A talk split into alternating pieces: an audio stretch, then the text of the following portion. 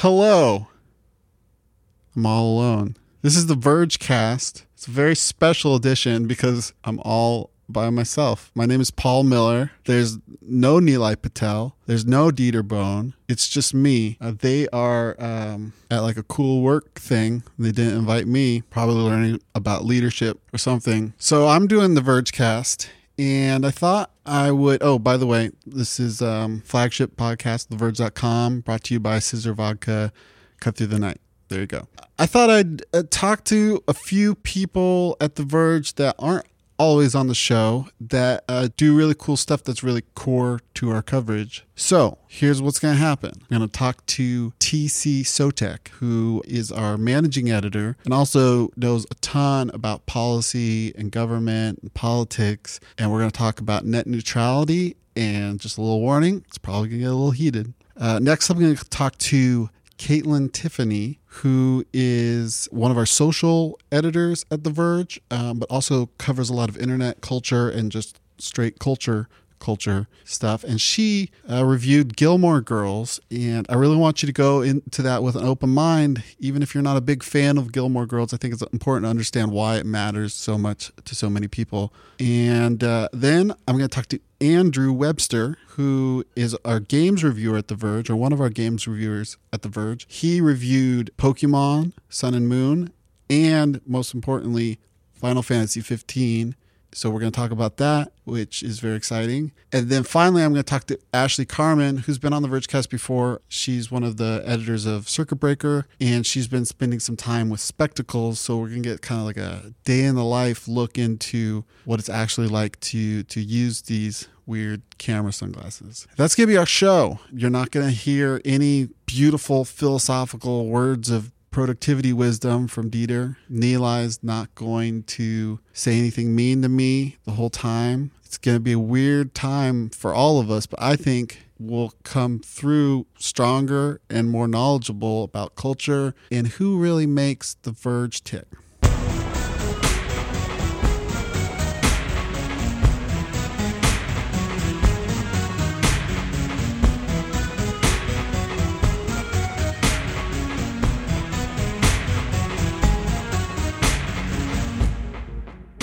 All right, let's do this.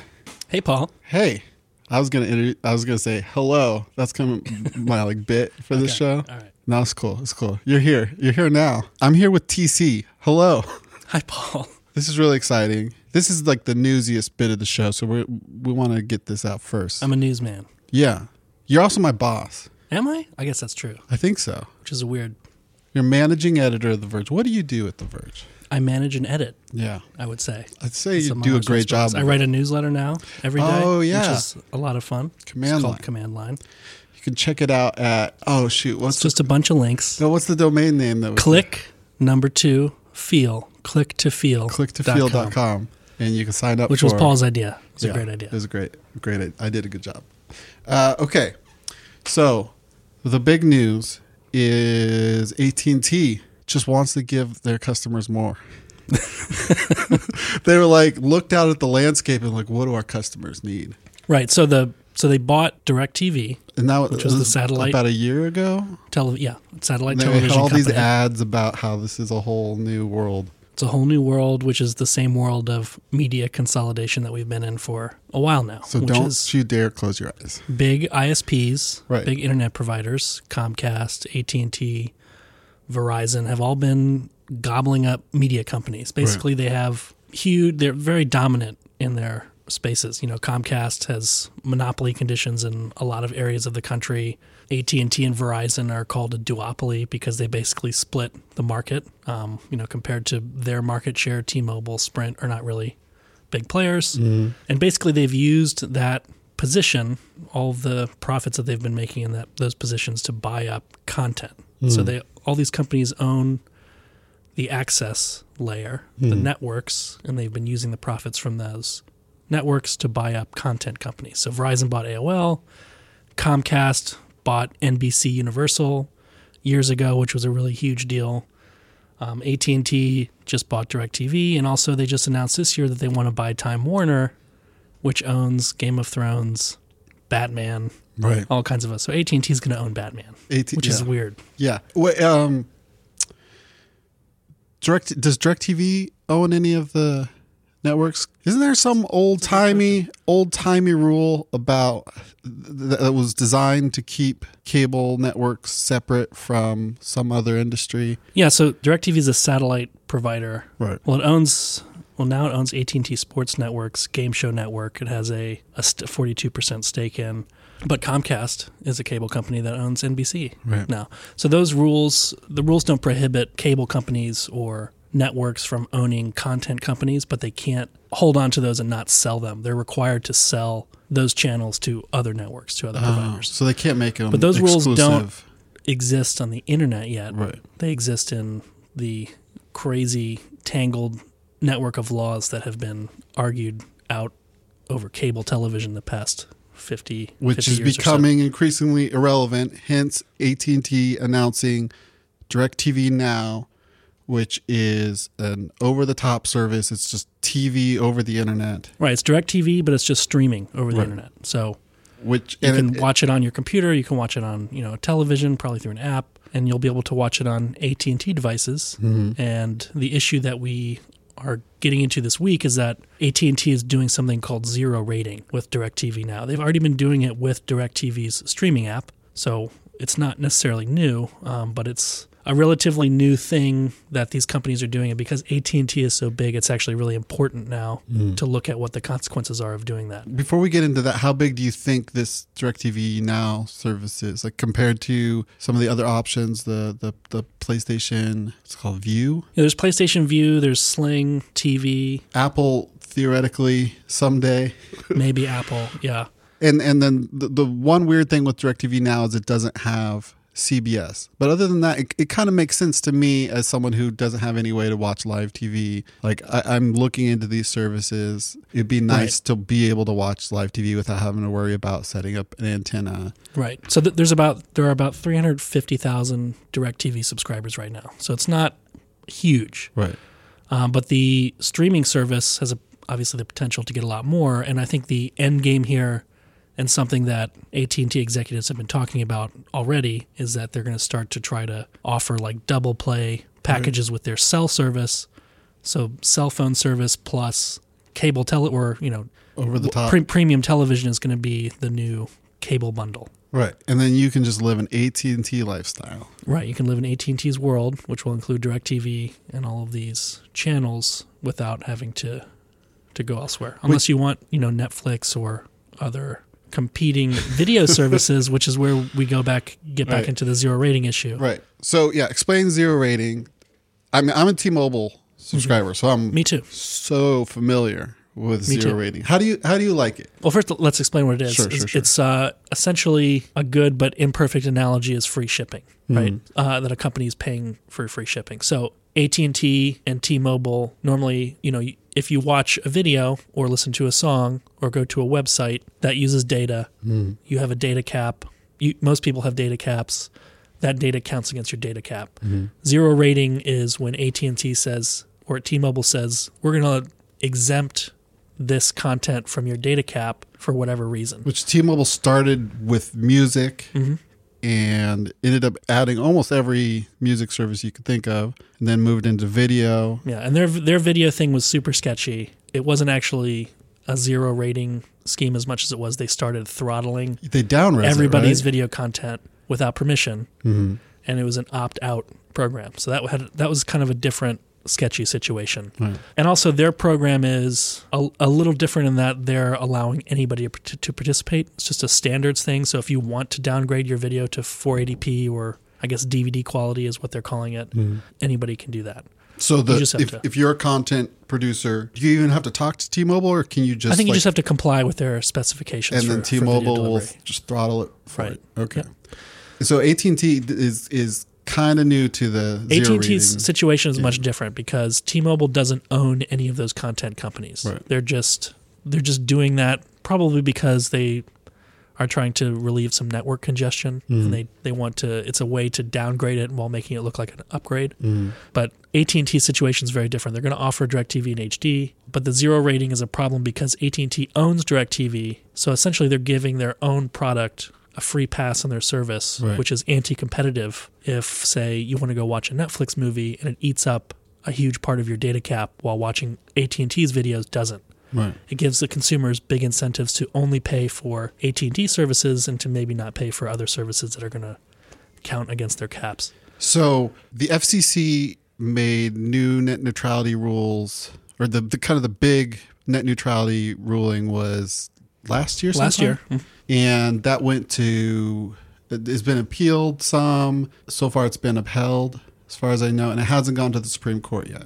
Uh, that one has not. I mean, I think that's it's the, in the, the title, process of people are, are starting to fight against it, but it hasn't been. That's the Title two classification, right? But that's for basically home broadband. No, providers. It's for the big deal with the new rules is that it applied to both wireline and wireless. It did. The previous rules only applied to home broadband. Wireless companies were kind of special flowers. And They're so, given huge, huge exceptions. Why hasn't that stopped T-Mobile's zero rating? Uh, zero rating is actually not expressly prohibited by the net neutrality rules. The net neutrality rules have just a few bright lines. You can't discriminate, which means you can't look at packets and decide to throttle them or treat them differently when they're coming over your network. Mm. You cannot block other services from being delivered to your customers. So you like, you know, if you're Comcast, you can't block Netflix from, from coming to your customers because you want them to pay pay you. Mm. Basically, you can't hold services ransom. And you can't do something called paid prioritization, which means you cannot degrade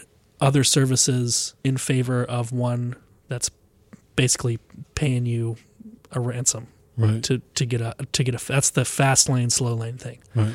Zero rating's different because it it's not throttling, so you're not slowing down traffic. Aren't you kind of looking at the packets? Mm, it's that's complicated. I don't okay. know. Um, I, it's not in the way that net neutrality prohibits. Okay. Um, but basically, F C C said we'll look at zero rating on a case by case basis. They looked at T-Mobile. They sent T-Mobile a letter. They haven't done anything with T-Mobile. Okay.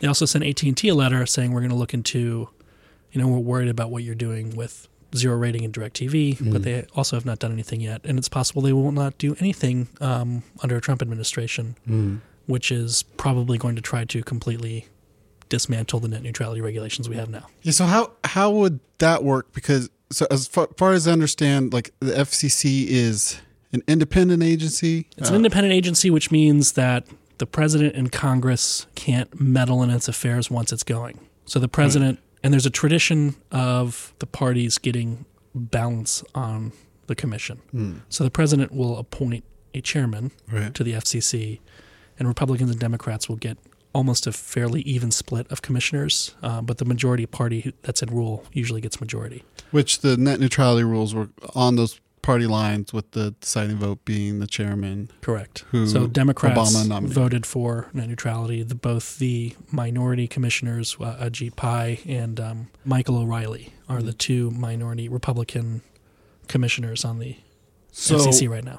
So conceivably... And they've both been extremely vocal in opposing the net neutrality regulations. And also everything else they've been trying to do. Pai wrote like a, a paper earlier this year saying like, okay, it's been a year of this net neutrality. Here's all these problems with it. And this is, this is not going well, uh, which was obviously not, the the rules are still there, but, but theoretically Trump would nominate a new chairman and possibly other people, but we'd probably end up with the same split, but have a new Trump appointed chairman. Uh, there would be probably more Republicans on the on the panel than Democrats. Okay, and it's, cu- it's customary for the for the ruling majority to have the majority on the F C C. What the independent agency thing means is that after the F C C is established, after that group is the appointees are established, the president can't go in and say, "Hey, do this or do right. that."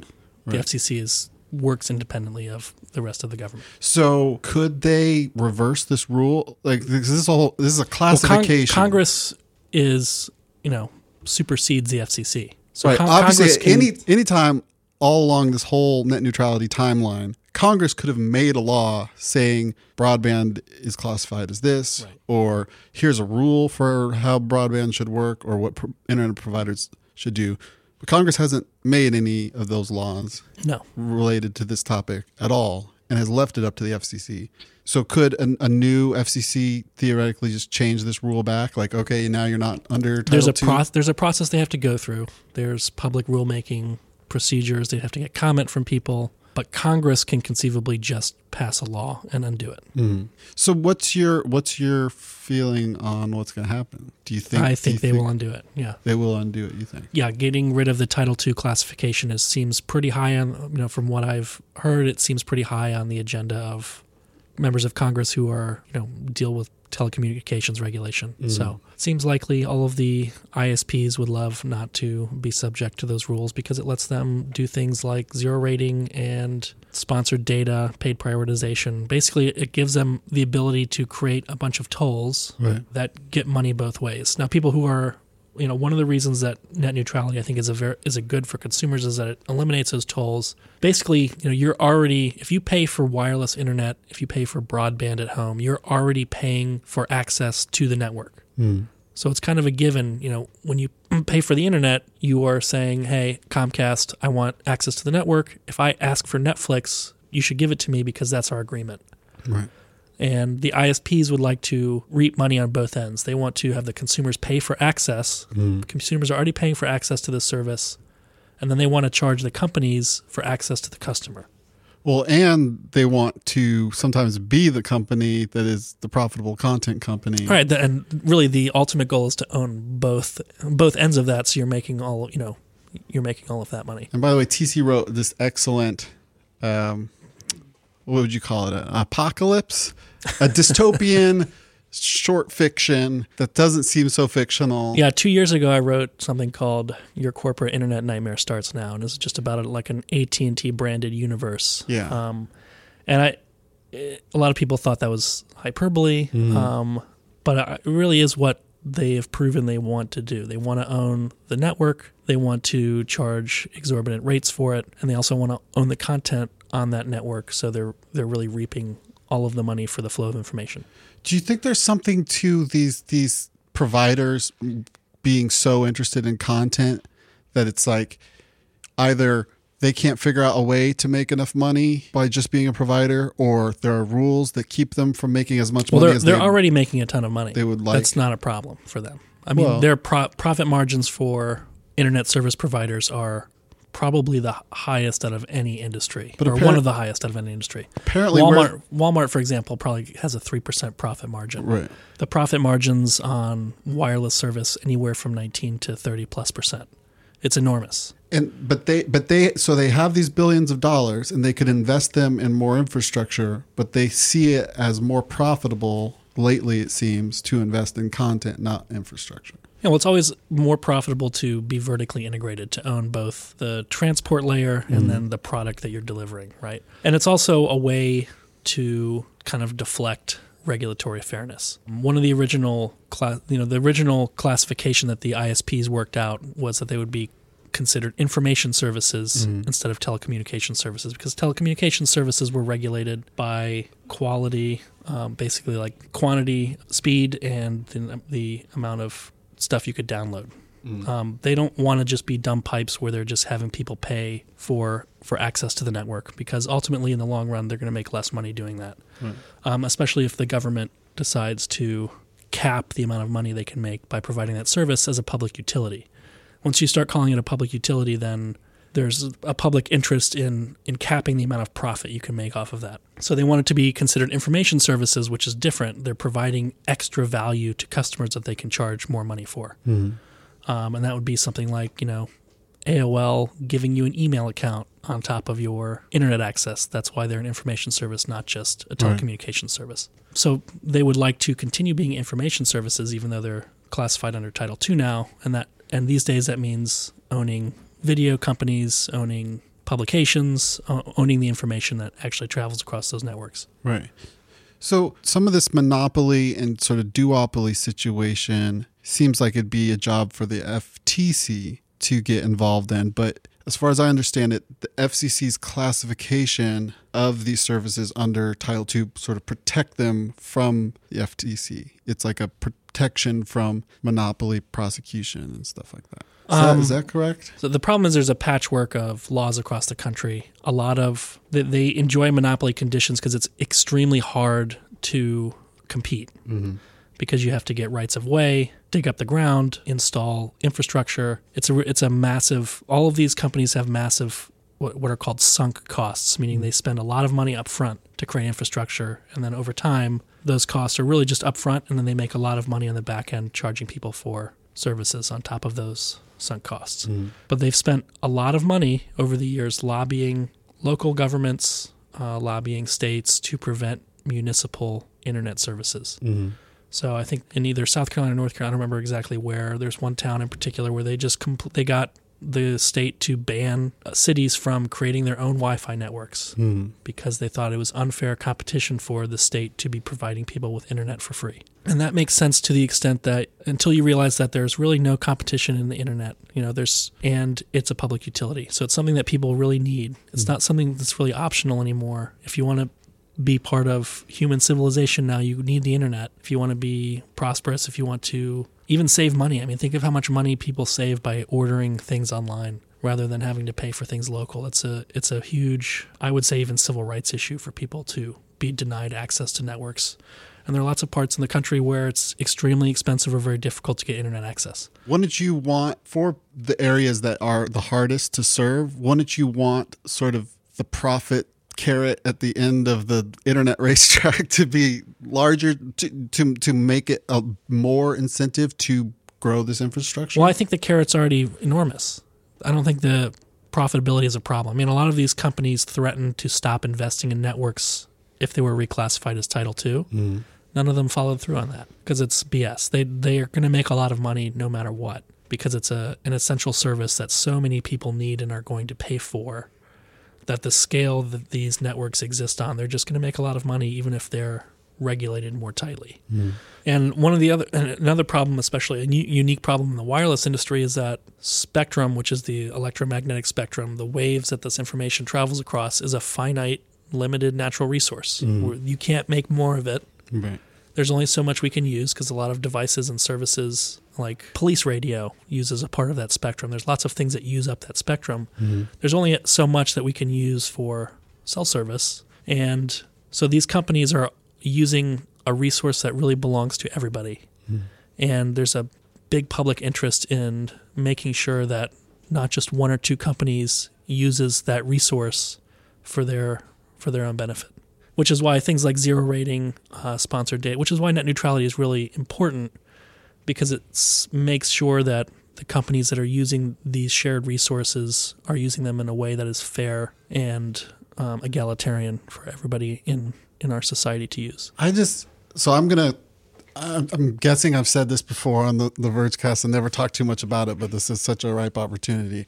I'm not a big fan of net neutrality as a as a government policy. I think it's a great way to build a network, and I think it's the ideal way for the internet to be. I just get this sense that the more of this regulation that has gone into place and the more rules there are of how you can be an internet provider, you've seen more consolidation happen, less upstarts. And I also really thought that, yeah, like there's a lot of regions where Comcast is your only option, or you only get good service from Verizon maybe, or something like that, uh, wirelessly. But there is a real chance for wired broadband and wireless broadband to compete and make it not a single possible provider in the area. And we, you know, we even saw that like however long, oh, it was almost a decade ago when like WiMAX was like going into people's homes, and like th- that was going to be like a different kind of broadband and possibly cheaper, or just possibly, you know, available in a lot more areas. And I just I just feel like this this regulation is just consolidating this power, and it is putting limits on what these companies can do, but it's not stopping them or making them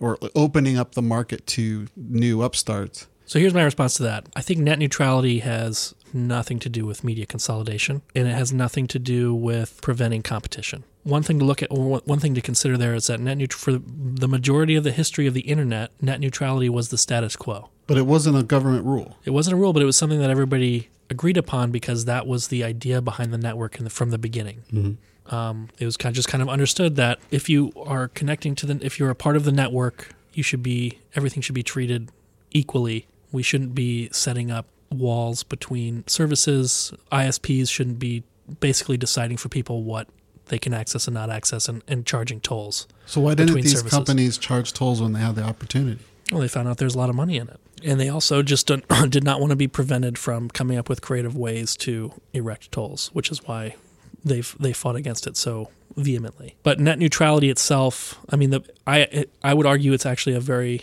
small government solution. It just sets up rules of the road for how to operate your network. It doesn't prevent you from competing with anybody. In fact, it makes you, the only thing it really does is forces companies to compete in ways that they don't want to compete. Well, but but compliance because is a cost. It's a, not really. You, well, have to, you a, comply by setting up the rules of your network, which is we're not going to discriminate against types of traffic. And if you're a large network, you have to file paperwork the, with the F C C. You have to go to court or or talk to, you get a letter from the F C C says maybe we don't like this, which kind of gives uncertainty to your business. Yeah, I mean, it's trivial, really. The the, the amount of money that these companies make, that's not, it's not preventing them from doing anything. Mm.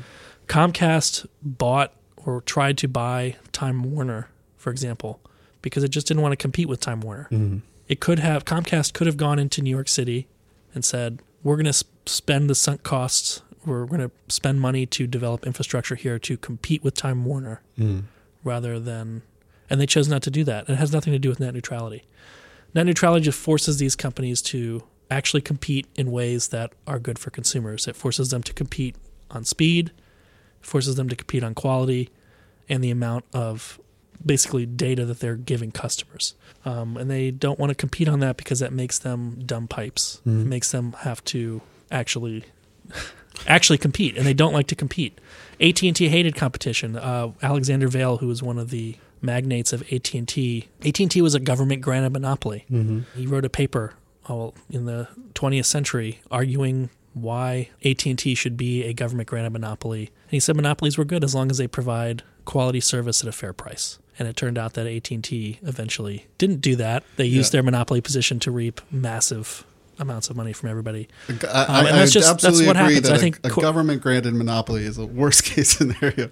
Okay, so but but I on the other hand, I think uh, there are realistic limits to competition in the marketplace. Right? There's only so much spectrum that can go around. You know, people just can't dig up cities every year to create mm-hmm. new competing networks. So there are certain realities involved that there are only going to be so many competitors, and with that reality, you have to say what. We we have to do something as a society to make sure that this essential public utility is actually being sold to people at a price that's fair and a quality that's reasonable. So, yeah, so at the end of your article, you said, like paraphrasing, the net neutrality fight is back on. We get ready to fight. Something like that. You said fight, fight, fight. And the fight for the internet is begins again. Fight to win. Yep. Go, go, go. I think you, those are the words that you typed at the end. Okay, so what, what what are some steps going forward? I mean, one thing I would love is there to be another two point four gigahertz, be it like a, a, an L T E appropriate band mm-hmm. that is public spectrum, because I think some some really cool stuff could happen with that. But that's just me. What what are what are some? I mean, things? there's all I think there's there's so many possibilities for things that could happen if mm-hmm. these dominant players didn't you know weren't part of this revolving door in government mm. and didn't spend billions of dollars lobbying to prevent competition. That's really their, the history of these companies is that they've demonstrated time and time again they don't want to compete. They would prefer to pay their sunk costs and then reap profits for decades. Mm. And they they want to come up with as many creative tolls as they can to charge people and companies both ways to use the network. Well, but the, the but only... we could ha- we could have mesh networks. We could have you know yes. a lot peer-to-peer stuff. We yes. could have municipal Wi-Fi all over all over the country. Maybe. Which would reduce congestion on cellular cellular networks. By the way, having mm-hmm. municipal Wi-Fi everywhere would would reduce congestion on those networks. And mm-hmm. all the wireless companies love to do is complain about how they're you know they, they can't accommodate everybody because video is so much traffic, right. um, which is another ironic thing. They complain about how video is overloading their networks, and now they're giving video data for free to their customers. Yeah, it makes so sense. It's funny how that works. Well, I just I just think why do they spend billions of dollars le- like um, lobbying? It's because there there are powers in the government that can make their lives easier or harder. Oh, for sure. That's why anybody lobbies. Right. So well, I, I just want to get the government out of the way. Okay, so, but yeah, any other action items? How do we fight net neutrality if we are, are scared of, of, of this getting uh, worse? One thing to do is not elect someone like Donald Trump. So time travel is like time travel is top uh, priority. Don't elect people who want to roll those regulations back mm-hmm. is one thing. Uh, forward-looking, elect people who want to keep net neutrality regulation. Um, but then also, you know, what worked last time was really flooding the F C C with comments. The public has a say in what the F C C does. The F C C listens to the public, mm. uh, and Congress listens to the public. So contacting your representatives, contacting the F C C, those are all good ways to make your voice heard. Uh, if you like having a free and open internet, right. that's that's a good way to do it. If you don't like free and open internet, just, just yeah. sit, sit pretty. If you want there to be one or two companies in the world that control internet access and own all the content, and lock you into their ecosystems, and I would say fight against net neutrality. Okay. All right. Well, thank you so much for joining me. You're a great man. Yeah, this was fun, Paul. So next up, I'm talking to Kaitlyn about Gilmore Girls. Any thoughts? I've seen every episode of Gilmore Girls. Including except, the new season? Except for the new season. Uh, so no spoilers for me. Well, th- spoilers about the interview with Kaitlyn. Don't listen to, to the interview with Kaitlyn, because there are some major spoilers in that. Wow. Yeah, I hear a lot of people not not so keen on the new. On yeah, the she's new not a big fan. She's not a big fan, but you know, I hope you can go into that season with an open mind and heart. We'll see. And uh, I'm all about Westworld. I got to watch the new Westworld. I'll I'll see Gilmore Girls later. Okay. All right. Priorities. Maybe Rory is a host. Yeah, heard it here first. I want to tell you about socks. When I was a child, I didn't appreciate socks. And when I would receive a gift of socks, I'd be like, I wanted Legos. But now in my early thirties, I treasure every pair of socks I, I own. And I want to tell you about a company that makes it easier to get socks. This company is called Sock Club, and they have a Sock of the Month subscription. So you get a pair of quality American-made socks straight to your door every month, which is the best way to receive socks, in my opinion. These socks are premium quality American-made socks, and they use cotton sourced from the southeastern United States. They're designed in Austin, Texas, and knit in North Carolina. And apparently, uh, and, and I, I can't vouch for this myself, but apparently you can tell this American-made difference when you put them on, which is a great promise. Every month you get a brand new, never-before-seen sock design. And th- these are classy designs, not just crazy, weird animals or something like that. It's classy socks, sp- specifically created for that month. They even come with the background story on the sock's name and design, and I challenge you to find a background story for any other sock on the market right now. You can give these as a gift, and you can actually print out a membership certificate if this is like last-minute shopping. So you give the person a membership certificate. To, now they're part of the Sock Club. Congratulations. They're going to get new socks every month. Oh, by the way, American-made socks, crazy designs, but classy and American-made. Sock Club offers gift subscriptions for men, women, and children. So you can give Sock Club to all the men, women, and children in your life. I think that's a great idea. So you can go to Sock Club dot com and get a fifteen percent off promo code if you use Verge at checkout. It's Sock Club dot com, promo code Verge. Buy some socks. Hello. Hi, Paul. Hey, Kaitlyn. Thank you for joining me to talk about a topic that's, I would say, near and dear to, to both of our hearts, but probably probably more dear to your heart. Yeah, probably. Gilmore Girls. Yes. You wrote about the new season that they put up on Netflix all at once. Is this like the first show since Arrested Development that's like been a revival that then they did a season of? Um, well, they also did Fuller House. Oh, that's right. Which was a disaster, but a controlled disaster. Mm. This Gilmore Girls reboot is a disaster that is like completely ru- just running wild. Nobody's paying attention. No one cares. It's a it's a it's it's it's a trash fire. Okay, so before we talk about why it's trash fire, why is Gilmore Girls so important to you? Gilmore Girls, first of all, it's from a formative time in my life. Mm-hmm. If you talk to almost any woman of my age, they have seen Gilmore Girls. And I, that sounds like a generalization, but I feel like it's literally a fact. Mm. And it's about a girl named Rory who, um, she's like super smart. She's like a little weird. And her whole life, she wants to be a journalist. Um, she goes to Yale. She and her mom are best friends, and they know everything about pop culture. They they talk super fast. They drink a lot of coffee. They're just like cool. Mm. And it was important to me because I was, you know, like a nerd in high school and struggled with basic social functioning. And Rory is like that, but she's it's not portrayed like she's a freak because of it. Um, mm. It's like very pro-intellectual, and it's just like funny. It's just like well-written T V about like Rory and all of her friends are, you know, women who want to do cool, important things with their lives, which is just like fun to watch. I'm scared I liked it just because it was like a soap opera, like just following the peaks and valleys and relationships and the dramas yeah. and the will they won't days. But I also really liked Rory. I was like jealous of Rory because like, she just reads so much. Yeah. She keeps on reading those books. Yeah, she does if like them books. If I just read more books, I'd be more like Rory. Yeah.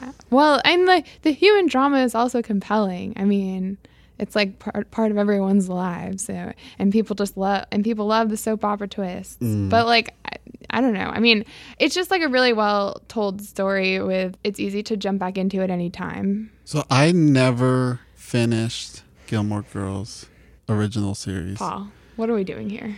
I I, wa- I watched into the last season, but didn't finish the last season. So I don't even know, like, who, if, if, you, if you're going into this cold and you do want to watch this new season, do you have to watch all the old stuff? So actually, this new season was, I think you can tell quite obviously, supposed to replace the seventh season.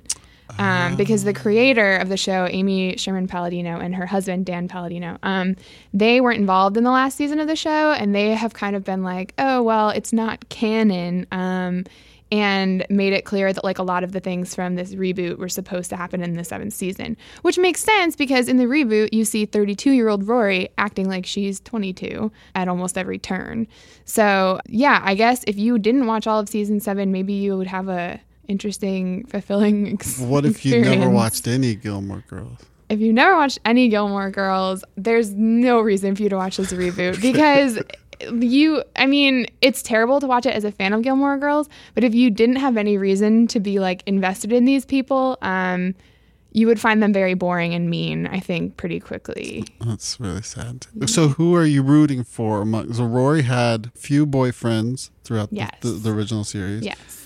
Lorelai had a major on and off relationship with Luke uh-huh. and drama with her ex-husband. Yes. Well, who's who's the good guys? Who's supposed okay. to be the winners? I think, who are you rooting for going into this? Or, or did, did that not matter? You just wanted to hang out with Rory and Lorelai again. Well, if this year on planet Earth has taught us anything, there's no such thing as good guys. But in my experience with Gilmore Girls, I was always Team Jess. First of all, he's the cutest. Sorry. Second of all, he's uh, the only one on Rory's intellectual level. He's the one that makes her go back to Yale. Mm-hmm. And in this reboot, he's the one that kind of nudges her into a new passion project, even though I feel it's sort of a lame one. Yeah, Team Jess. But it also, like, it doesn't matter. You don't really get, sa- like, any satisfaction from caring about Rory's relationships in this reboot because it's quite clear that every cast member was brought on for random scenes that had nothing to do with each other. And in some cases, you can tell that the actors weren't even in the same room when they shot their scenes together. See, so okay, so why what what's so bad about this? Okay, what's so bad about this? Wait, uh, just just to preface, I want to read your headline. The new Gilmore Girls is weirdly hostile towards fans, women, and storytelling in general. Yes. So I guess the thing that made me think that a reboot was a good idea is that the main draw of Gilmore Girls is the world it's set in, which is this town called Stars Hollow in Connecticut.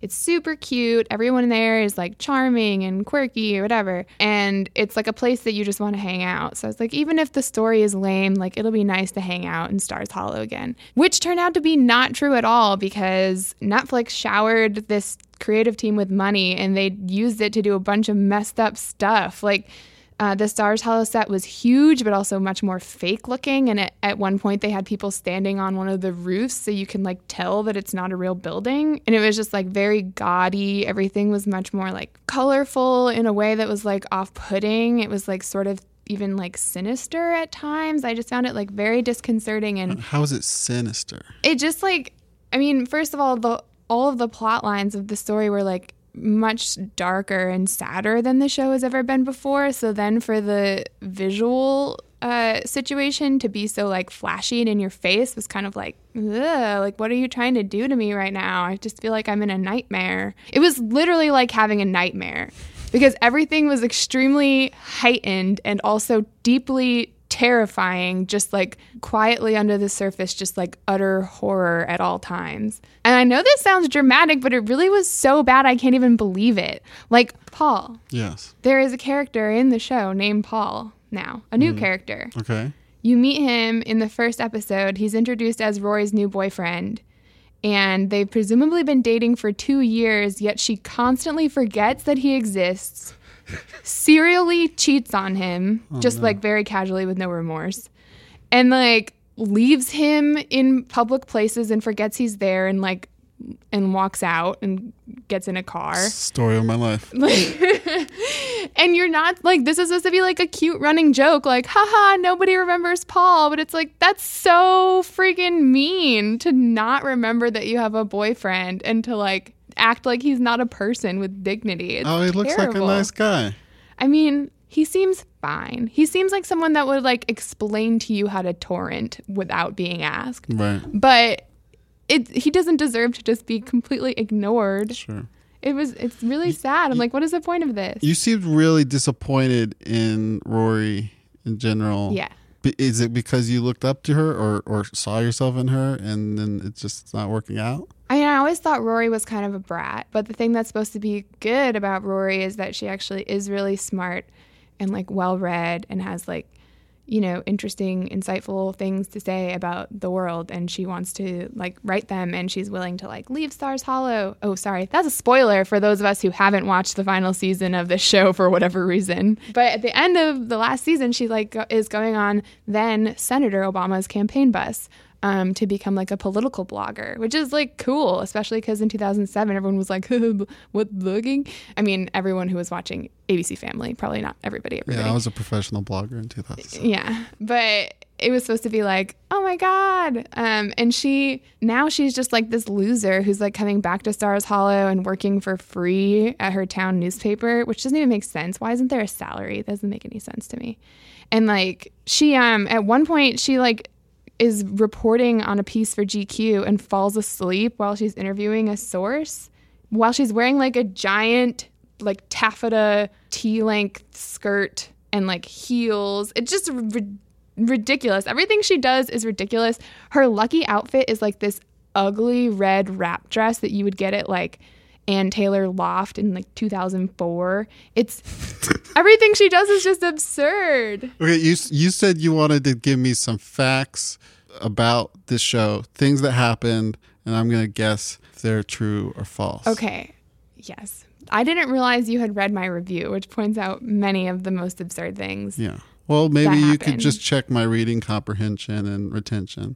Okay. Here is a factual thing that happened on this show. A pig runs down the street as an omen, and then when Rory turns around, there are three men in gorilla masks in the street. False. No, that happened. And then they all run down the street in s- steampunk attire to the Across the Universe version of With a Little Help from My Friends. Well, I think that's true because you said that they had that in. They're just some sober people running around this tiny town, um, stealing golf clubs and listening to Little Help from My Friends for no reason. I I feel like the, the show used to have like the would the camera would pull back and show a yeah. little more of the town at the yeah. end of an episode because something emotionally resonant has just happened. Yeah. That makes sense, but it sounds like they made a whole season of that. I don't know what it was a season of. It was a disaster. Um, they also, Emily has like a new maid who's played by the same woman who plays Gypsy. Um, Emily is Lorelai's mom. Yeah, sorry. Emily is the grandmother. She has a new maid, and the whole joke of the maid is that they don't know what language she's speaking. They, like, think it's Spanish, but it turns out not to be Spanish, and then they have someone come from the U N who also can't figure out what language she's speaking.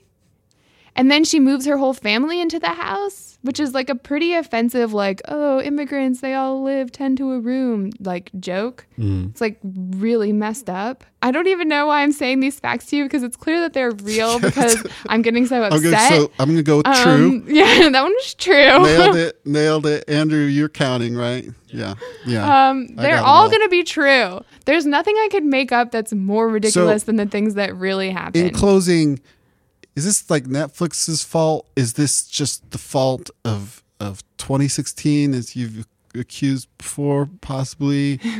Or is, you know, is this, you mentioned a lot of the problem is possibly just how much money they had. Yeah, I think they definitely got too much creative freedom from Netflix. But I also think perhaps the show's creator might be a terrible person. Um, because she planned all these storylines for when Rory was twenty-two, and it seems just like brutally mean to make like six years of a show about this like talented young woman who like wants to be a journalist and, you know, in- influence the world in like a positive way, and then to have spoilers to have her get pregnant um and then cut to black, like that's the last thing that she says is like, I'm pregnant, is really fucked up. Like, wait, are you kidding me? That's the end of yeah, this season? That's the end of this reboot, which is like, it's whatever, because she's thirty-two, you know, who cares? And she's also obviously failed at being a journalist, so maybe she should try something else. Mm.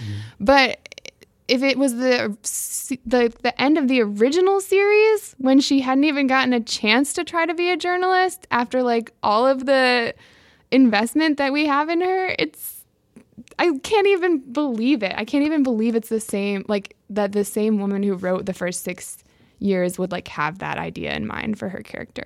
Not that like becoming a mom is a terrible thing to happen to you, but well, that's almost the genesis of the whole thing. Is Lorelai had Rory when she was really young. Yeah, but like if you're if the whole point of Lorelai Lorelai's storyline is making sure that her daughter doesn't make the same mistakes as her, like that's when she. has her freakouts is whenever it seems like Rory's doing something that she would have done. Right. And then she's just like, oh yeah, like every, everything I've ever dreamed of is now either postponed or derailed because I'm going to have this fr- freaking kid. And also if it cuts to black, like there's not even any purpose in that storyline because we don't get to see how she handles it. I mean, maybe she wouldn't keep that child. What do I know? But like, You don't, you don't, you just don't know. It's just pointless. It just seems cruel. It just seems like a mean thing to do to us. All right. Well, I'm, I'm really sorry. I'm not going to recover. That this season happened to you. So would you still call yourself a fan of Gilmore Girls? Yes. So for me, I watched the new episodes with my grandmother and my mother and my sisters and my aunt and my cousin. And while we were watching it, I was like into it. I was trying really hard to enjoy it. You weren't and, like watching this for work because you're no, a journalist. No. In particular because... I forgot to ask for screeners until it was too late, and then they wouldn't give them to me. So, mm. um, but anyway, I was watching it with my family. We like we bought Pop-Tarts and Twizzlers, even though the Gilmore Girls are technically a Red Vines household, but Red Vines are disgusting.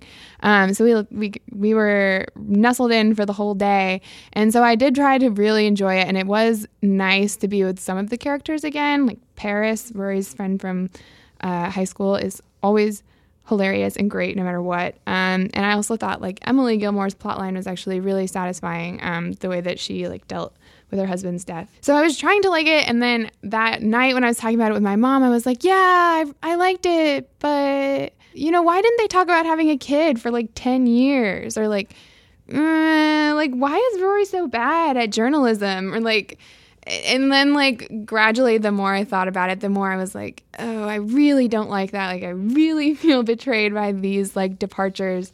And, um, yeah, I'm never, I'm just never going to watch it again. But I can still love the original show, hopefully. I don't know. I haven't tried to go back to it. It's also hard to love Gilmore Girls anymore just because, like, everyone loves Gilmore Girls now in a way that's, like, oppressive. It's like, if you say you love Gilmore Girls, everyone's like, yeah, of course you do. Like, you're mm. a white woman in your early twenties. Like, duh. Um, so that's too bad. But, you know, I don't, I don't know. Yeah, I definitely tried to, like, get out of loyalty and then just couldn't do it. It just didn't seem like... It's been a really rough year, and it was something to look forward to, especially, like, that's directed specifically to women who, you know, could could use a good, use a mood boost, and then it was, like, a slap in the face, and I was like, mm, okay, thanks for that. Thanks oh. for another one. Always, always, always another hit coming from this terrible year. Well, I'm really glad you joined me, even though it is still twenty sixteen. And yeah. is, are, is there any other entertainment in the pipeline that you're just really looking forward to that's, that's gonna make it all up to you? Um, the next next Star Wars movie you're just so excited n- about. No. Okay, there is a movie coming out that's a World War Two movie, which in general I object to the fact that we have a, a million and a half World War Two movies, but it's coming out in March and Harry Styles was in it. Wow. So I'm on the, on the lookout for that. Okay. There's a new Jake Gyllenhaal movie in theaters right now called Nocturnal Animals, and it's it's like a little messed up, but it's really good. And Michael Shannon is in it also, and he's like I think one of the more like underrated supporting actors, and he does a really good job in it. And he also just gave a compelling interview about Donald Trump that I suggest people read. Michael Shannon. Mm-hmm. Hmm. All right, well, thank you for joining me. Okay. Please cheer up. Paul, wait, wait, wait. Before we finish this segment, yeah. can you tell me things you, other things you haven't finished besides Gilmore Girls? Well, for the longest time, I hadn't finished Battlestar Galactica. But I think I finished Battlestar Galactica. Uh, is that a T V show or a movie with that Rihanna is in? It's a T V show. The movie is Battleship, oh. based on the hit board game Battleship, which I have watched twice, actually. What? Uh, yeah. You managed to watch a movie based on a board game twice, but not the final season I of never, Gilmore Girls? I never finished Friday Night Lights, which I absolutely loved. What? I absolutely, especially the first season was just the most amazing thing, and that just fell off. Okay, you have to watch the last season. I never finished Gossip Girl. I loved like the first two seasons of that. I never finished Veronica Mars. I loved like the first couple seasons of that. It's a lot. There's a lot that. Okay, I will tell you. I never finished Wheel of Time. Skip Gossip Girl. Skip Gossip Girl. Okay. The ending of that will not make you feel nice. Okay. Never finished Wheel of Time. I don't know what that is. It's a book series. I'm all caught up on the Game of Thrones books, so. Nice. Well, you'll never finish those because the rest of them will never be published. Probably. All right. That's okay. Thank it's you. Okay. It turns out finishing things is awful. Yeah. See, it's not all it's chalked up to be. Nope. Thanks, um, Kaitlyn. Okay. Have a good day. All right. So, yeah, Gilmore Girls, big disappointment, apparently. But still, watch watch the show. I think I, th- I really think it's a great show, and I still don't know why it's so important to me. Not being a woman, just I just really just really like the show. On a much more positive note, I have Andrew Webster uh, on the line here, and he got to review good pieces of media that brought uh, joy and happiness and entertainment into his life. So yeah, it'll be a real pick-me-up. So let's talk to Andrew. Hello, Andrew. Hello. Thank you for for talking to me. No problem. Uh, so you review video games, which I which do. Sounds like the coolest job in the world. But uh, is is it the coolest job in the world? I mean, it, it's pretty cool until you kind of need a walkthrough and the game hasn't been released yet. Yeah. Other than that, it's pretty cool, yeah. Well, and then I, I feel like the hardest part would be R P Gs. Oh, for sure, yeah. I mean, when Instead Fallout... Like, yeah, when Fallout four came out, I had to block off like an entire week to to review it. Which, all right, everybody, I'm dead. Fallout four is out. Yeah, pretty much. So you just reviewed two R P Gs for The Verge. I did, and I'm alive. Yeah, so thank you, and congratulations. Uh, so I wanted, there's a there's a big, a big, big R P G, but there's another big, big R P G that came out right before it, which is Pokemon Sun and Moon. Mm-hmm. Which one did you choose? I played Moon, because it has like a like a time shift thing, so when you play... during the day, it's nighttime in the game. I thought that would be kind of interesting to, to mess around with. Did you feel like there was anything different about the game not that they changed the game because of Pokemon Go, but just you th- see Pokemon differently now that there's been this huge cultural phenomenon? I don't know. I mean, the, the most interesting thing about it, I think, is that it's a more kind of like approachable game. It has a lot of kind of like little tweaks that make it easier to pick up and kind of less complicated R P G, which I don't know if that's in response to Pokemon Go, but I'm sure it's a it's a very good thing to have all these people who are interested in Pokemon now and have a much kind of like easier way to get into the main games. Yeah, you noted in your review, I mean, first of all, I, I don't know if you want to give a basic outline. I mean, it's a Pokemon game. I think we're pretty familiar, but yeah, yeah. You want to explain what what a Pokemon game is or, or what this is? I mean, it's a it's a Pokemon game that takes place in fictional Hawaii is basically what it is. So it's a lot of chill island vibes. It's super chill. The the main professor doesn't wear a shirt, so it's it's super chill. And like walks into your house unannounced. Yeah, yeah. You mentioned this in your review, but th- this is my first Pokemon game since Pokemon Red. I actually I got that ninety-nine dollar three D S Black Friday deal. Oh, nice. And uh, and yeah, first game was was this Pokemon. And yeah, you mentioned this in your review, but when you beat a Pokemon or capture Pokemon, what moves are effective against it when you fight it in the future is just like listed right in your moves list. And is yeah. that a, that's a new feature? That is so helpful because I, I always knew, oh man, I'm sure there's something that counters this, but I have no idea what. So for me, being not very familiar, it really is really helpful, and it, it has been a pretty friendly experience so far. Yeah, and it's one of those things where I feel like if I played an old game now, it would be like, it feels like this is missing because it just makes so much sense. Especially now that there's like so many different types of Pokemon, it's like super complicated now, so having that information like right there so you don't have to memorize it is is super helpful. What's the new type for this game? Some like trans-dimensional beings or something? Yeah, I don't even remember what they're called, but like I I, Are you- I can't keep track of them now. Are you get are you gonna catch them all, or, or are you kind of done with this Pokemon? Oh yeah, that, see that that's the that's the rough life of the game reviewers. I have to move on to the next thing. You gotta move on. Okay, so let's move on. No offense to Pokemon, lots of stars out of lots of stars. We don't do star ratings for video games, but would you say it gets lots of stars? Is a good one? Well, it has a good amount of stars. Yeah, good good quantity of stars. All right, Final Fantasy fifteen. Mm-hmm. It's a big deal. It is a big deal. Ten years. I didn't know it had been ten years. It's really been ten years since the last major. Well, it's been ten years since this game was like announced and work started on it. Um, okay. I actually don't know what time when uh, Final Fantasy thirteen came out, but that was the last single player, like big single player game, because fourteen was an M M O. But yeah, right. It's been like a long time. It w- when it was announced, it was actually a spin-off of Final Fantasy thirteen for the P S three. That's how long ago it was, and then they kind of changed it into fifteen and moved it to the current gen systems and stuff. Thirteen so. Came out in two thousand nine. Yeah, so this was an yeah, and this was announced and announced or development started on in two thousand six. Okay. okay. Yeah, and it was called Final Fantasy Versus thirteen originally.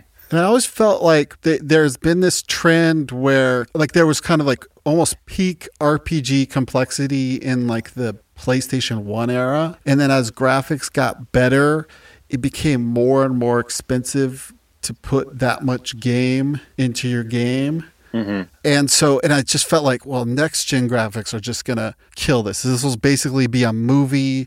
And, it, you know, I assumed it would have the same problems as Final Fantasy thirteen, just be some, some real linear story. But just because you can't afford to make a huge world at the production value of a next-gen game. But it kind of seems like they just did anyways. I don't know. It's, it's honestly, it's considering, like, not just the length of time, but, like, all the changes and that have happened over the course it, that it was made. Like, they changed directors partway through.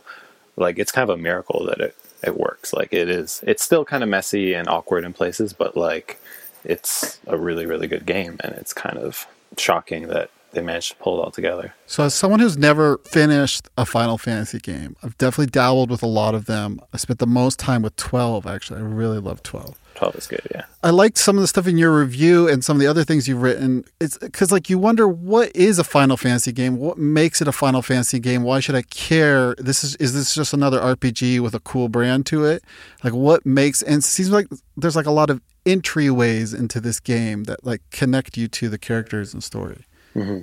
I mean, that that's kind of like a difficult question, actually. Like, what is a Final Fantasy game? Because one of the kind of cool things about the series is that, like, they sort of start over with each new one. So it's, it's they try new things, and it it's usually very different. There's, like, kind of core kind of elements, like it's an R P G, um, and so the way some of the systems work are, are the same from one game to the next. But what kind of makes the series cool is that they... they're very different from, from one to the next. Um, and this one is like one of the most different because, like you mentioned before, it has like has an open world. Uh, it has real time combat. Um, it's not quite an action game, but it's like somewhere between an action game and like an old school Final Fantasy game. Um, it has a car you can drive around that if you if you if you get the right parts, you can turn it into a flying car, which I haven't managed to do yet. But oh, really? I think that's the, the that to me is pretty much all I I didn't play the demo or anything. When I saw the first trailer, it saw these guys in a car. I was like, that is simultaneously simultaneously the least fantasy R P G thing you could make, and also like the most Final Fantasy thing that could ever exist. Of course, it's a boy band in a car. Of course, that's what the Final Fantasy game is. Well, I mean, that's kind of that for me, anyways. That's like one of the kind of defining things about, at least about the really good Final Fantasies, that they're, they're kind of like these big, serious, world-saving stories that are also like really weird and silly at the same time. Um, and this is a kind of perfect example of that, because you're like a boy band who are rescuing the world from imminent danger.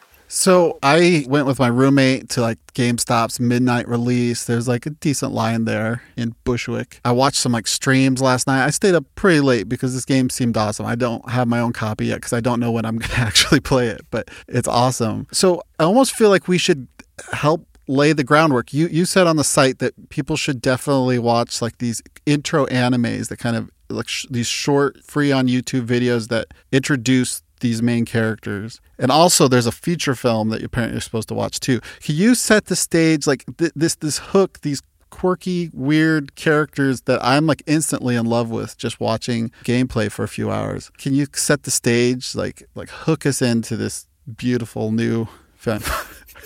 I don't know. I, I, I don't know why I'm, I've, I've never been this excited about a Final Fantasy. But everything I see about it, it's just like, oh, it's just it's just surprising and, and, and fun and beautiful. I don't know. Yeah, it's really weird. Like the the four the kind of four main characters are really like the hook of it. Um and the whole idea is that you're you you play one character. You play uh Prince Noctis, who's a prince who kind of uh, at the beginning of the game he goes out on a road trip to marry someone he's betrothed to or whatever. Um, he's got a real attitude. Yeah. Well, I mean, yeah, he's a, he's a very kind of surly, sullen Final Fantasy lead character.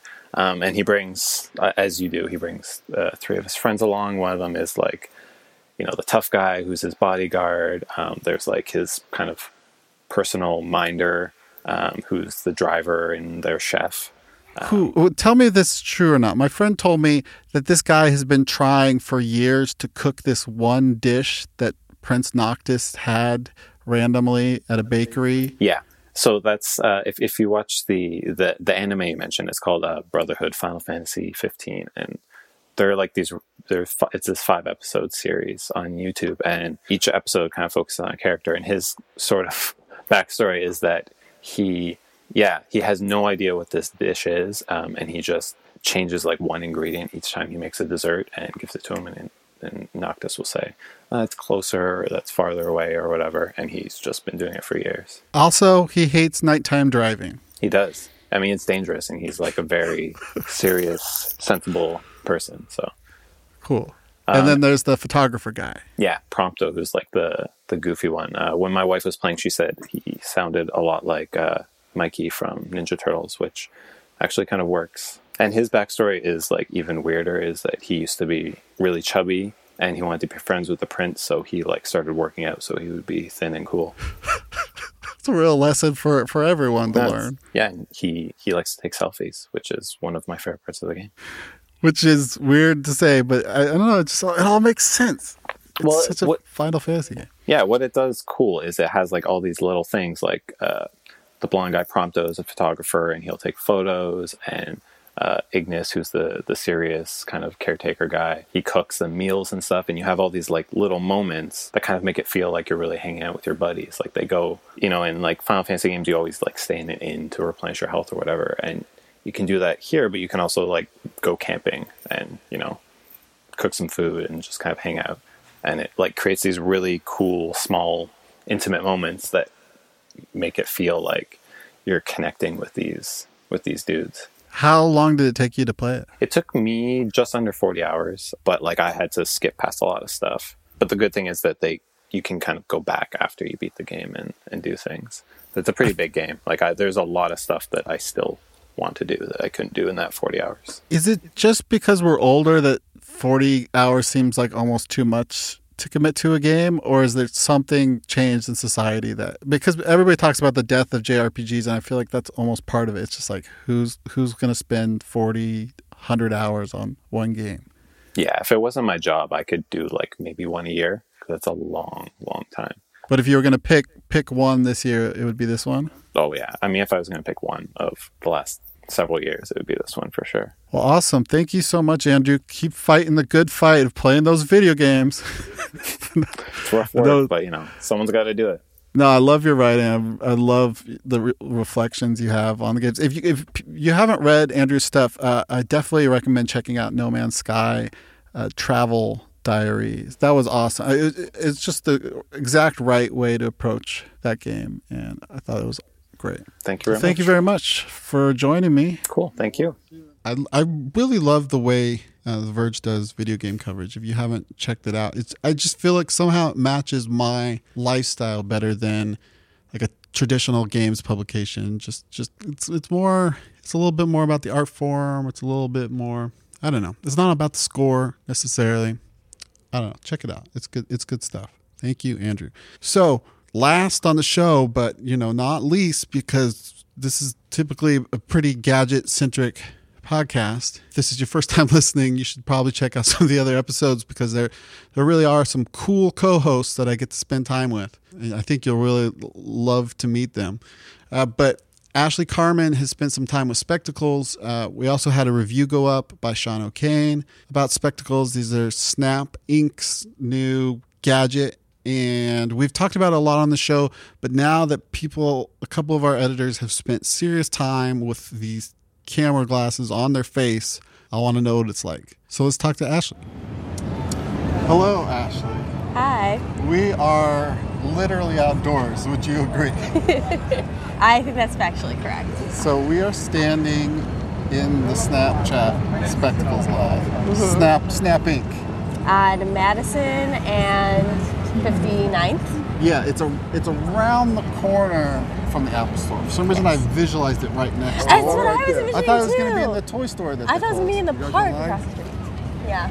He's a line. I don't like this. This is really manager. Scary. So, right close to...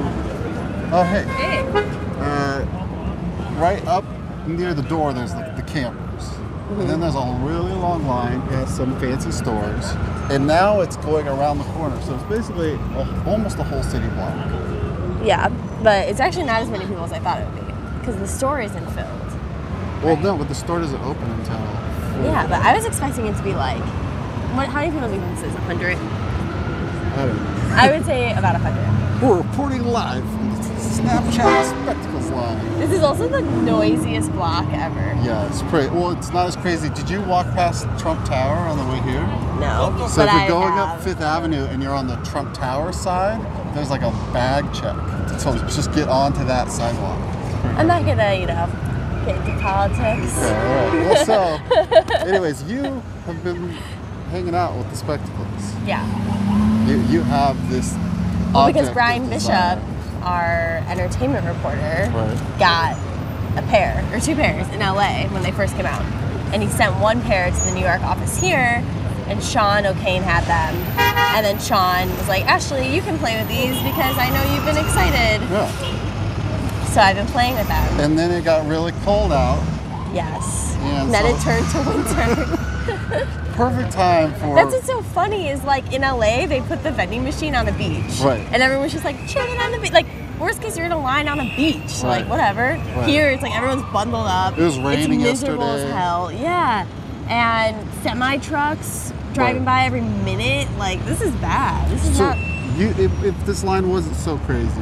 I would buy a pair. You'd buy a pair. Yeah. If I could just go online and buy them, I would get them. Yeah. It's only one hundred thirty dollars. Right. They're fun.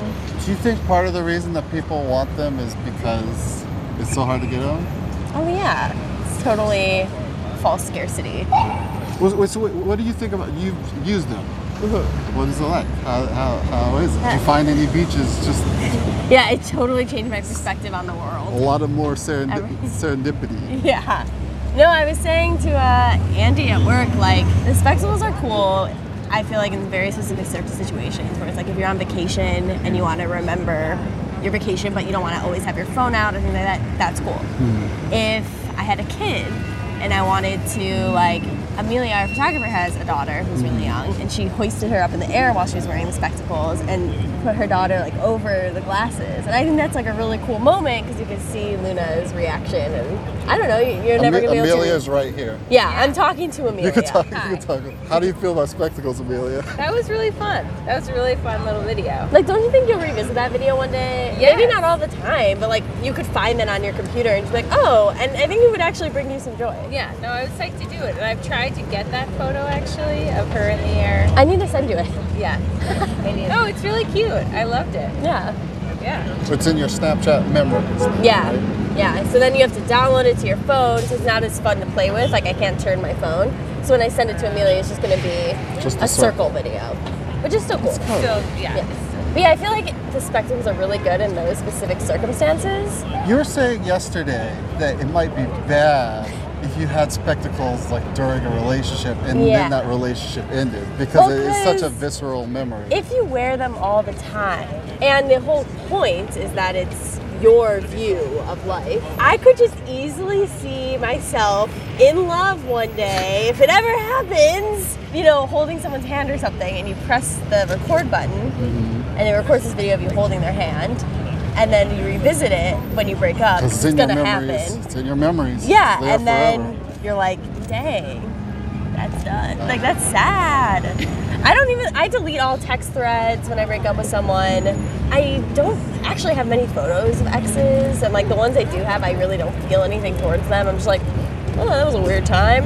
But, like, something about a video to me from your perspective seems like it could definitely be more visceral. Well, I'm thinking of, like, Stranger Days. And, like, Minority Report, like, like that's like a plot element. It's like these, in both cases, men who have these digitally recorded memories yeah. in some weird futuristic format, mm-hmm. and they just revisit this old relationship and they can't let it go. Yeah, because it, it's like from their perspective. Yeah, I think it could help you keep alive a relationship that maybe you don't want to keep alive. I don't know. I definitely think for daily wear, I don't need to record myself going to buy a nine dollar cup of matcha. Mm-hmm. Like, I don't ever need to revisit that moment. Although, who knows? I don't keep a daily diary, and sometimes I wish I did. I'm just lazy. Mm-hmm. So I'm like, yeah, maybe it would be nice to just be like, oh, on this day in twenty sixteen, I literally did nothing exciting at all, but that was my life in twenty sixteen. Do you record just mundane tasks around the house where wear your spectacles? I one day made it a goal to just record my day. Mm. And it was kind of, and I shared it on Snapchat too. So it was sort of embarrassing almost for me because, so I woke up and I was like, I'm walking down the block, fine. I'm walking in my neighborhood, fine. Then I'm like, I'm at the gym alone, not so fun. I'm eating an acai bowl alone, like, look at me, I love being alone. Uh-huh. And then I would, like, go home. And then, like, I started, I actually made plans that day because I was like, I need to look like I have friends. Right. And then it felt a little bit better, but I don't know, I just don't think you need to record all those things. Like, I don't see myself revisiting these memories that I took that day.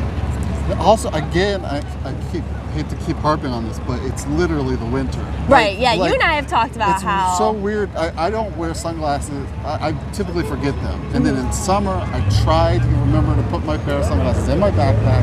So every once in a while, when it's just so so bright, mm-hmm. I could pull them up. Mm-hmm. But I've never been good at just like having sunglasses on all the time. Right. Well, that's the other thing too. I wear glasses normally. I do have contacts, but like day to day in work, I'm not going to put my contacts in. Here's a thought experiment. What if technology is so advanced that there was a, a virtually invisible camera mm-hmm. that you could choose to have built in to your whatever glasses you want to wear? Would I? For one hundred thirty dollars. And you don't even have to wait in line. So it would just be like my regular glasses. Yeah, you, you could. Yeah, why like, not? When you're like choosing if you want scratch-free lenses, you choose. You want this. Yeah, camera. I would get them. It's cool. Also, you and I bought those spy glasses. That's true. And I just want to say that these things have been available since That's like true. You've the been nineties. Able to mount a camera to your. Yeah, this is not new. Glasses. It's just Snapchat's marketing. Right. And and the, the glasses are actually stylish, whereas the ones we got off Amazon are like I think yeah. they're cool. But they're kind of like nineties Oakley yeah. cyberpunk type of look. But yeah, Snapchat's all about marketing. Well, yeah, and the circular marketing, video. There is literally, I'm sure people have seen pictures. Yeah. But this building. Well, Amelia will have some photos of this. It's like the whole face of this building is one big Snapchat eyeball. The vending machine looks really cool. It's an animated vending machine. Yeah. I just want the vending machine. Which apparently doesn't work super well. Yeah. According to our sources in line. we're, I'm standing next to somebody. He's, yeah, we're not actually allowed in line. Yesterday. Just we don't have a wristband. I have a wristband. You have a wristband. I could buy this if I there wanted to. There are line patrols. I got here before you guys. Oh, it's even got a number. Yeah, apparently, because I have a wristband, if I stay here till however knows, who knows how long, it's open from four to ten, I will get a pair of spectacles. But apparently, from the point we are in line right now, it takes two hours, even after the yeah. store opens. Because there's just one friggin' vending machine. Yeah, that, that messes up. I don't know. I really, I just, I have this vibe. Like, I feel like there's people who walk past this line who have this innate desire to get in line before they even know what it is. Oh, yeah. They like, it's just like human feel nature. Themselves like gravitating towards a line without even knowledge of what That's it is. Totally human nature, is to see a line and think that's the line you're supposed to be in, even though there wasn't a line you were supposed to be in at all today. I hate lines though. I do. Yeah. I'm an active line avoider, which is why I would. I can't wait in this. Yeah. So you, you don't do Black Friday? I don't. I've never waited in a line. Good for you. I don't think. What about at the grocery store? You just grab it. grab, I'm like, grab I'm stealing line. This if there's a line. That's what's gonna happen. Well, thank you for joining me out here. Yeah. In this gesture of buying spectacles, but not actually buying spectacles. Yeah. Andrew, you almost bought spectacles. Yeah, twice. You've oh. been here twice and yeah. almost bought them, but then just like denied. No, I got denied both times. Oh, you got denied? I didn't even get a wristband last you didn't time. Get a, okay, Andrew didn't get a wristband. And actually, I was telling Andrew that one someone at Vox, not at The Verge, but in our company, has spectacles. And I said to him, I was like, how'd you get those, dude? Because we had just been talking about how we wanted them, but didn't want to wait in line. Mm-hmm. He paid someone to wait in line for him. No, he didn't even just buy them already bought. He No, apparently there is a service oh, that yeah. does that. Well, I bet there's a lot of people. Yeah. That's what I always think is so crazy. There's so many things in New York that people wait in line for, like Shakespeare in the Park, yep. and iPhones, and Broadway tickets. It's like, I thought everybody in New York was like really busy. New York is a line I, city. I did see a scalper, and the, the line police forcibly ejected her. What do you mean a scalper? Like, like he already had the glasses? No, there was a lady holding a pair of spectacles, oh. trying to sell them. Into the line? Yeah. How much she was got, she asking? Uh, she didn't even get a chance. She, she got booted. She's like, you have to leave, which I don't even know how you do that. Well, that's the other thing. That's why New York is such a funny place for them to put this. Mm-hmm. New York is seriously the flipping capital of the world. Like, everyone here is hustle it. Mm-hmm. So, I hustle these things sometimes. Are just getting flipped. Yeah. You're a hustler. Sometimes, no. I, I'm, I'm not a good flipper either. I'm Sometimes very much I'll like, like a... give my roommate some of my Doritos so that he feels it's like slightly indebted to me. Is that That's hustling? Not flipping. Okay. Close though. All right. You're getting there. Last last word on spectacles, actually. Uh, they are affordable, which is awesome. They actually are stylish. Mm-hmm. The camera feature is cool. Do you want to wait in twelve hours? Or for twelve hours, I don't know. That's up to you. Cool. Thank you for joining me. Yeah, thank you.